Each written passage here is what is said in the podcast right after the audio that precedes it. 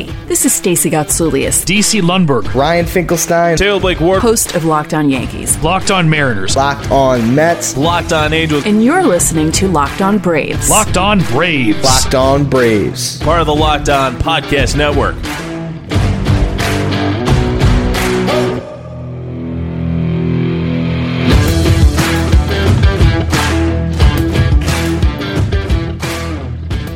Hey, everybody, welcome to another episode of Locked On Braves in the post deadline edition. Today's show brought to you by the Locked On Podcast Network, as well as our friends from Rock Auto. When you need to take care of your car the same way it takes care of you, go to rockauto.com and find all the parts and pieces at low, friendly prices.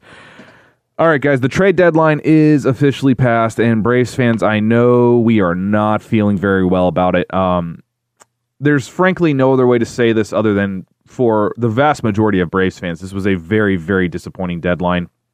Now, that's not to say that I, everybody wanted the Braves to just go all in and just trade the farm, but after the the deal for Tommy Milone for two players to be named later, which we won't find out who they are until after the season because they're two players that aren't in the 60 man player pool. I think we can all agree that the Braves, with one established starting pitcher in their rotation, the fans were expecting a little bit more than just Tommy Milone, who came in, uh, pitched the first day that he was acquired for the Braves, and did not pitch well. I'm going to give him a little bit of a pass on that, seeing as he was he literally came over and pitched the day that he got traded, or the day after he got traded. So he was on a charter right after, came straight to Atlanta and or straight to Philadelphia and pitched against the Phillies. Uh, it didn't go well for him. Um, got hit pretty hard. Uh, again, though, I mean. It, it's hard to to make that adjustment that quick, and that's not even to discuss the fact that the catchers have never worked with this pitcher before that it's all brand new. So I'll, I'll, give him a little bit of a pass on the first day. Uh, unfortunately, that that ended up being the only move. I think everybody was was assuming that that was just going to be the low end move. Everybody was thinking, all right, the Braves need to go out and find, you know, get one of these guys that's going to be a number two, um, and then get a guy that's going to be a back end for that number four or five slot that can just get you five innings and get to this really really solid bullpen. Well, Mike Clevinger was traded to San Diego for a package that, um, depending on who you talk to in Braves country, you will get different opinions on it. Um, I'm not even going to mention talking about the radio hosts because uh, a lot of their a lot of their main concern is making sure that they don't piss off Alex Anthopoulos and that they don't lose any scoops. So they don't really have much reason to be fully honest with you guys. Um, I'm just going to tell you from from what I'm feeling, and this is probably what we're, going to spend most of the day on. We'll talk we'll talk all the first segment just on the trade deadline. Second segment, we'll, we'll discuss a little bit further about how I'm feeling about the Braves organization today. Um, you know, it, it's it's very tough. I tried very hard this year not to get sucked into this idea that the Braves were going to go out and make some big acquisitions. Um, I've fallen into that trap before with this regime, as we seem to do this every trade deadline and every offseason under Alex Anthopoulos come out and there's reports that oh the Braves are looking at all of these big name guys. Oh, they're looking at the top notch guys. The Braves have all the pieces they need to bring in one of these marquee names and really make a run at it. And then the days go by and the Braves will make a small trade for, you know, somebody who's not a good player on, on a bad team and you decide, oh well we'll take a, a lottery ticket idea. You know, the Kevin Gausman trade where the Bra- the best prospect the Braves gave up in that deal was Brett Cumberland. I mean, the only two that the Braves gave up that really have any any real expectations of making it to the majors. Evan Phillips has made it, but he hasn't really been good. Unfortunately, I like Evan Phillips, but he hasn't been good. Um, Bruce Zimmerman, who I've interviewed on the Platinum Sombrero, love Bruce, but he hasn't made it up yet. He'll most likely get a shot next year. Brett Cumberland hasn't got a shot yet. Nobody really knows what's going on with Brett Cumberland, but he was essentially the fourth or fifth catcher in the organization. And Jean Carlos Encarnacion, which is the guy with the highest upside, but also has the lowest floor of all of them, so a little bit more of a lottery ticket item. He has not performed exceptionally well with them either. So it's a low risk, low reward deal. And that kind of seems to be what Alex Anthopoulos has been doing the entire trade market since he's been the Atlanta Braves GM. And you can make the case early on, well, the Braves weren't expected to be good, so no need to sell off the prospect capital to accelerate a window that you're not even sure you're going to have. Last year, you're looking at it like, all right, well, you know, don't want to sell off everybody this year. We still want to let want to let the cream rise to the top here and try to figure out which of the guys that we want to save. You don't want to get another Adam Wainwright situation where you deal away uh, a guy that goes on to be a stud for the next 10, 15 years for, for you know, one season of a player. Everybody's still got the Mark Teixeira deal burned into their minds, which in hindsight is not as bad as it looked at the time. Um, but unfortunately, I, I don't feel like this is an honest discussion because you can come into this season and you can say, all right, well, you know, you don't want to sell the farm for for 2020. You don't want to sell the farm for a month and a half. But nobody was nobody was suggesting that the Braves do that. That to me, that's the dishonest talking point here. When you hear Alex Anthopoulos talk about it on 680 The Fan, um, it just appears very disingenuous, and we'll talk about that here in a second. But I am disappointed. Um, I'm not as I'm not as angry as a lot of people because I really honestly didn't expect a whole lot. I expected a trade to be made. Like I really thought they were going to get Lance Lynn. Um, Texas apparently had had some different ideas, and I think they will regret not trading him. It'll be much the same as what happened with them with Mike Minor, who they only got two players to be named later from Oakland this year for. Um, but again, the price, this was a seller's market since half the league is making to the playoffs. A, lot of these teams on the bubble weren't looking to deal starting pitching. Um, I, I get that. But then again, if you're the Braves, this has been kind of the same song and dance for them throughout the entire Alex Anthopoulos regime. And this kind of goes back to something I've said numerous times where I really do feel like Alex is gun shy. He made that big trade in Toronto. Everybody knows the Josh Donaldson trade, but the the other trade that everybody should know about and, and what I think kind of explains his reticence to trade prospects now was the Noah Syndergaard trade for R.A. Dickey, which blew up in his face and honestly it was a horrible, horrible deal. And I think that might have affected him long term because we haven't seen him really come close to dealing a top prospect since he's been here in Atlanta. And in LA, he wasn't in control of the trades or anything like that. We talk about, oh, he learned from the Dodgers and he learned from the best. Well, the Dodgers are willing to make trades for for guys within their top 10, and they're willing to trade them out. I mean, they just brought in uh, Brusdar Graterol. They traded Yusniel Diaz last year. They, they've made some trades in the Manny Machado trade. They uh, traded Alex Verdugo to Boston in order to bring in Mookie Betts. Now, it's Mookie Betts, but when you're talking about bringing in guys that can help you get into a World Series, it's not going to be cheap and it's not going to be easy. And this is one of those things. This is where I think Alex is weakest as a GM. I think he questions himself a lot, and I think he falls into this trap of he just can't help himself but try to hype the fan base up every time. He keeps trying to hype it up. Oh, well, we can afford anybody we want. Oh, it wasn't a money issue, it was a talent issue. Or oh, we can go out and we we're looking at so and so. We're looking at Bryce Harper, or we're we're we're talking to Manny Machado. We're talking to everybody and you sell that that bill of goods to the fan base and you get them excited and you keep everybody you know entertained and watching and really hyped and zeroed in on the Braves but then you don't really do anything. You can say that all you want but if you're not willing to actually pay the players or you know pay the going rate for top notch players you're not really in on those players. And to me it's it's disingenuous at the very least to keep going in front of the fan base every trade deadline and every offseason and talk about how you're willing to spend money or oh you can go and get anybody you want to to basically come back and say well we liked our guys better we don't really think that we were in that we we just the value wasn't there for us and I can I can understand that play but you got to be honest about it. And to me, that's the part that that bothers me the most about Alex Anthopoulos is he basically is treating everybody like they're idiots and they can't see what's actually going on.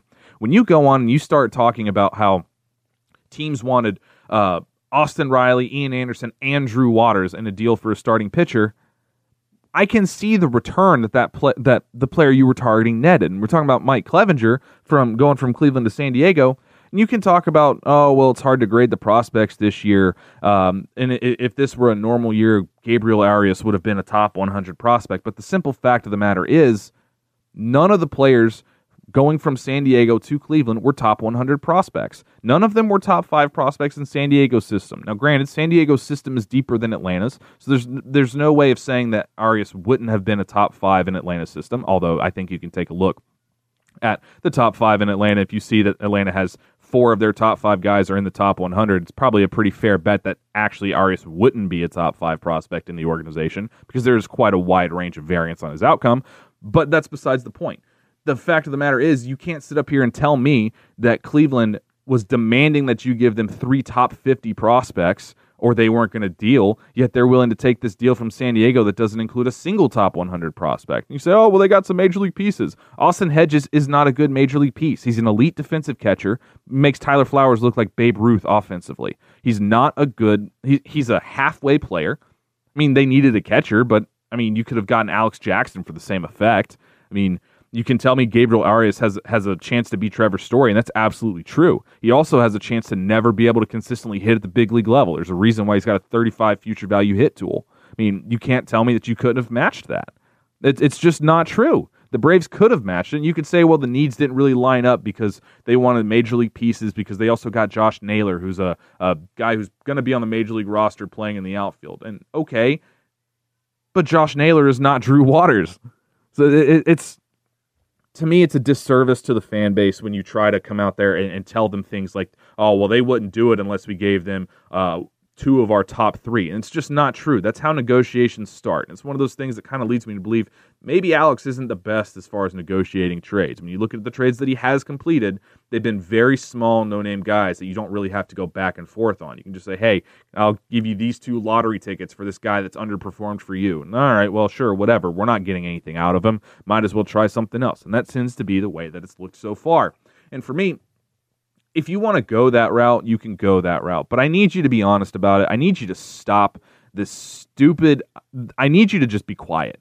Just say nothing. That that's that's really the main point. Like you don't have to go out of your way to excite fans and get people's hopes up because when you do that, sure you get a you get an increase in in excitement and in hope and following, and then you immediately dash and you get right back to where we are today, where 90% of people are furious with, with what the Atlanta Braves did, particularly looking at 2020, where Max Fried is the only established starting pitcher in your rotation right now, aside from Tommy Milone, who did not leave a good taste in Braves fans' mouths. But we got to take our first break. When we come back, we're gonna we're gonna continue on this train of thought, and we're gonna go into my my thoughts about really what I think of Alex Anthopoulos as a GM and where I think the Braves stand right now, and uh, really just kind of allow everybody to vent today. So um, hope you guys will stick around through the break. We'll be right back after this, right here on Locked On Braves. The world may have taken a break in 2020, but your business needs did not. You have to keep moving forward, and that means you need to hire the right people for your business. Indeed understands, and they're here to help. Indeed.com is the number one job site in the world for a reason. They're number one because they get you what you need fast.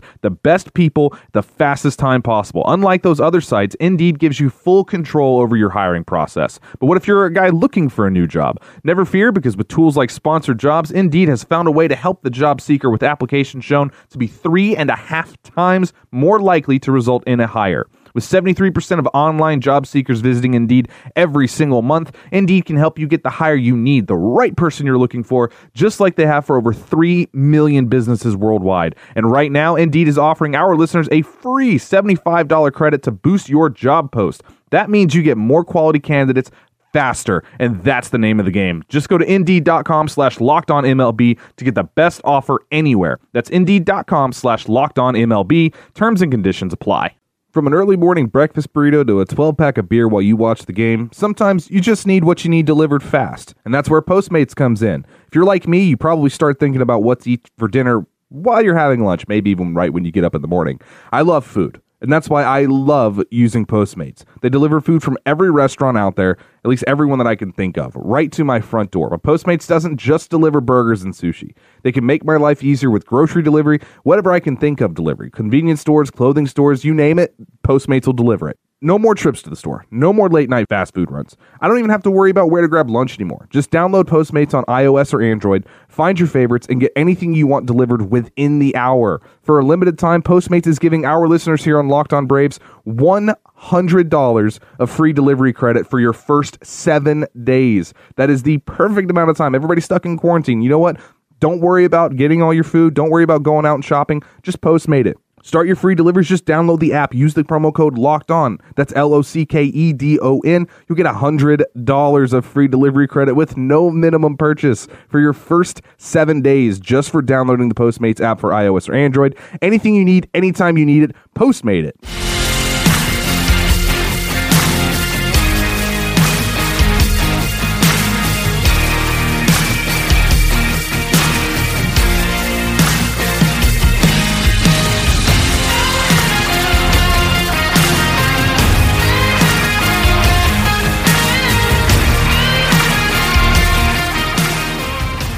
Everybody, welcome back to the show. Hope you guys uh, aren't too down in the dumps after the first segment. I wish I had nicer things to tell you today, but um, it, it's not really a fun day as far as Braves fans are concerned. For the most part, uh, you you do still have the people that are excited that they didn't trade any young prospects, and I certainly get that too. I think Drew Waters is going to be an amazing player, so I can certainly understand any reticence to give up Drew Waters or Austin Riley now that he's really starting to hit, and might make you think that uh, maybe you figured out third base and it's not really a big issue, and you don't want to create a hole you don't want to fill one hole by creating another hole. And I understand that. But if you're talking about trying to become one of these World Series types of teams, you can't just sit there and wait for every young guy to be ready to go. We have this idea. There's there's this big idea among a lot of guys, and it, it's mainly prospect guys, and I'm a prospect guy too, so I understand the the thought and the love behind it. But there's there's this thought that's kind of roaming around that windows aren't really a real thing, and that it, it's more just you just keep cycling good and good, and you're always in contention. It's not really the case because the point isn't to be good. The point is to be the best, and all these young guys, they they learn at a different rate. I mean, look no further than this season. Kyle Wright, Touki Toussaint, Sean Newcomb, Bryce Wilson. We've been waiting for these guys. Mike Foltynewicz getting sent back down. Now he's called back up. We've been waiting for these guys to be big pieces of the of the rotation. And while it's certainly bad that 2020 happened the way it has, honestly, it might be a boon to the Braves. If this was a regular full 162 game season, Kyle Wright and Touki Toussaint and Sean Newcomb were all expected to play a big part in a tradition in 2020, and none of them have been ready to do so. They've been very bad. Touki had a really good start against Toronto, but uh, out out of all five of those, Touki's been the only one of those to have a good start. Ian Anderson had a phenomenal debut, looked absolutely amazing, but again, it was the debut. We'll see what happens again tonight as he takes on his his favorite childhood team growing up, the Boston Red Sox. We'll see what happens. Now the Red Sox aren't a good team, so I would I would expect uh, Ian's going to have a good day today as long as his his curveball is working. That's really going to be what hinges on it. If his curveball's not working, he's kind of a two pitch guy, can get in some trouble. But as long as Ian stays attacking hitters like he did in his first start, I'm expecting him to do very well. But even if Ian does work out, now you're talking about Max Fried, who is legitimately a Cy Young type pitcher, and, and I fully believe is going to be a top 10 pitcher in Major League Baseball for a long, long time. But you're talking about Max Fried having to bear all the pressure. You're talking about Tommy Milone, who you just hope can kind of get you through five innings and without you know giving up eight runs in five innings.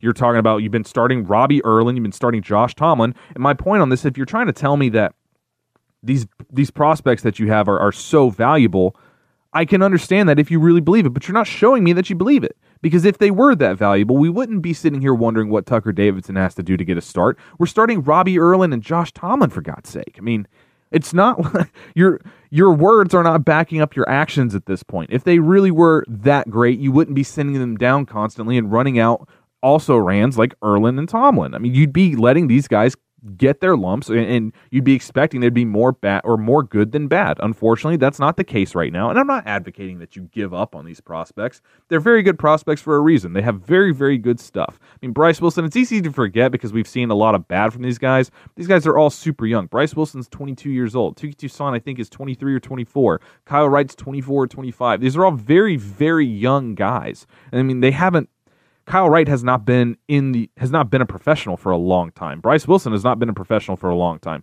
Touki's been around for a while, but he came in at 18, so he, it's not like he's been this established young guy who, who's had a ton of, of of run. I mean, you still have growing pains, but when you're a team like the Braves and you've got Freddie Freeman in his prime, and you've got Ronald Acuna, and you've got Marcell Ozuna for a season, and you've got Ozzy Albies who's hurt right now, but you've got Dansby Swanson playing this well, you've got Travis d'Arnaud playing well, you've got a ton of guys who are playing exceptionally well, you don't want to waste the prime years of, of, of guys like Freddie Freeman's career. You don't want to you don't want to play the long game with them just because you are afraid to deal some prospects. And I talk about on the Platinum Sombrero with my partner Doc all the time. Whenever you're going to make a big trade, it's going to hurt. Teams aren't going to give you great players for your castaways. They're going to ask for your best guys. It's Alex's job to be able to negotiate them down. You look at AJ Preller, and you've got people saying that AJ Preller gave up a ton to get what he gave, to get what he got. I didn't think he gave up all that much for Mike Clevinger. Clevinger's under control again for next season.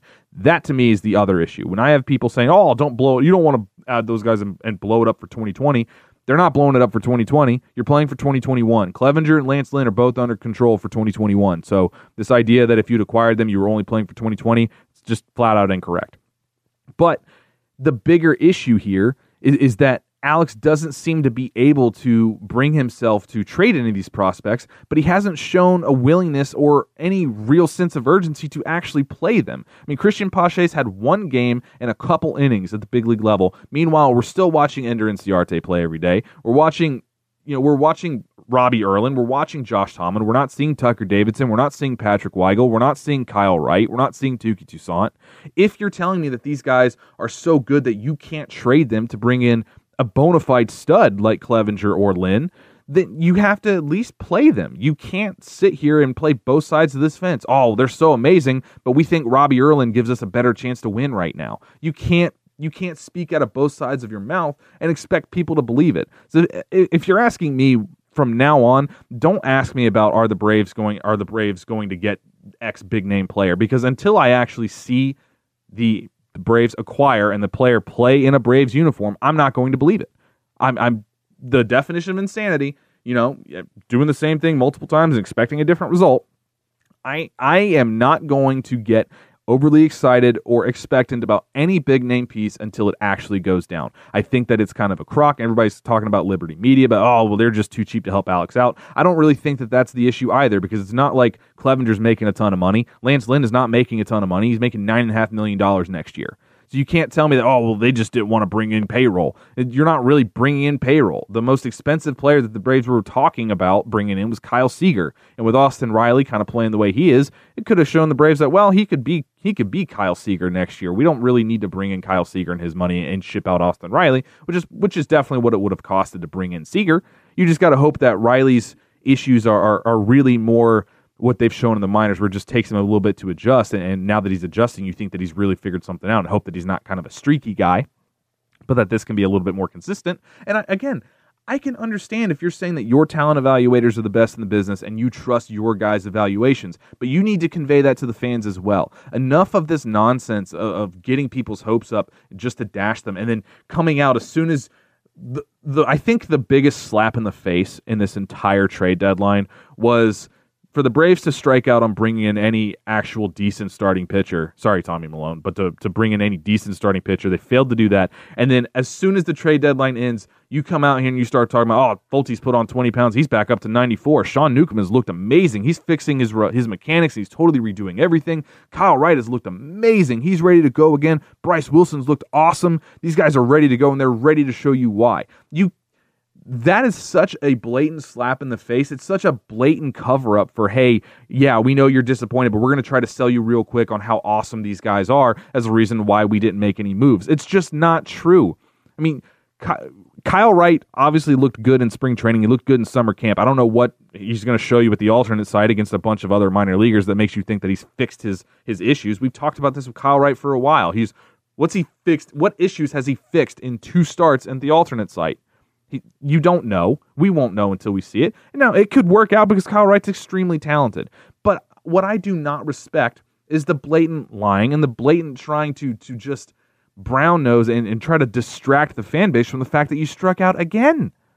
I mean, we can talk about, you know, we've made some good signings. Marcell Ozuna was an excellent signing, but it's always one year signings. Josh Donaldson, Marcell Ozuna, Cole Hamels, one year deals. You're talking about once going into next year, I wouldn't be shocked to see them give Marcus Stroman a one year prove it deal. That's not going to get it done, though you still have to go through teams like the Dodgers, who are a juggernaut of a team. You have to go through teams like the Padres, who now are an extremely talented and extremely good looking team when you see what they've added. They went out and they added uh, two catchers, Jason Castro and Austin Nola, who's been extremely talented, who's been really, really good this year. They went out and they added Mike Clevinger to bolster a rotation that already featured Chris Paddack and Dinelson Lamet, who's been probably the most improved player in all of baseball this year. They've got Fernando Tatis Jr., they've got a ton of young studs on that team. Manny Machado holding down third base. They've got a lot going on. They went out and Preller decided, you know what? I've got this super top notch farm system. I don't have spaces for all of these guys. So why don't I use them to bring in players that help me without really killing my window? And you can tell me that the Braves, you know, they're super top heavy, so they can't afford to, to deal the same type of guys. The Braves have an excellent farm system in their own right. Now, I agree that the top three are far better than the rest of the prospects in the organization. But it's not like William Contreras hasn't shown that he's outstanding. It's not like Shea Langeliers hasn't given you a lot to really like. It's not like the pitchers aren't still talented guys. The issue is you have to either play them, and whenever you play them, you run the risk of them doing what they've done this year and disappointing and lowering trade value, or you get to the point where it's Kolby Allard and you're you're dealing a guy that you took super high that was at one point the best pitcher in your farm system, dealing him for a reliever and Chris Martin. I mean, you cannot play both sides of this. You have to do one or the other. I just want a little bit of honesty. I'm tired. I am so very tired of, of, of the the run around the oh yeah no we're gonna add and then you've got an excuse every reason why you didn't during the season it's oh well the value wasn't there talent wise during the off season it's oh well the value wasn't there money wise it has to be one or the other it can't be both and for Alex this is a this is a big time test Alex gets called an elite GM kind of unfairly in my mind. I don't really give him credit for locking up Acuna and Ozzy to super team friendly contracts. It's not like it's not like he, you know, did something super amazing to them that made them sign under market values. Literally any GM in baseball, if given the opportunity to sign them to that deal, would have done that deal in an, in a heartbeat. It's not like Alex is the one that talked them into signing that deal. I mean, he. I mean, I, don't get me wrong. I'm happy that he didn't trade Ozzy or Ronald Acuna, but I'm not going to give you credit for that you got to show me that you've done something as far as the other side of this as a GM. I mean, we, we don't know about the draft picks until a few years from now, but as I've mentioned before, it's not my cup of tea to just go high floor, low ceiling. That's not really what I look to do.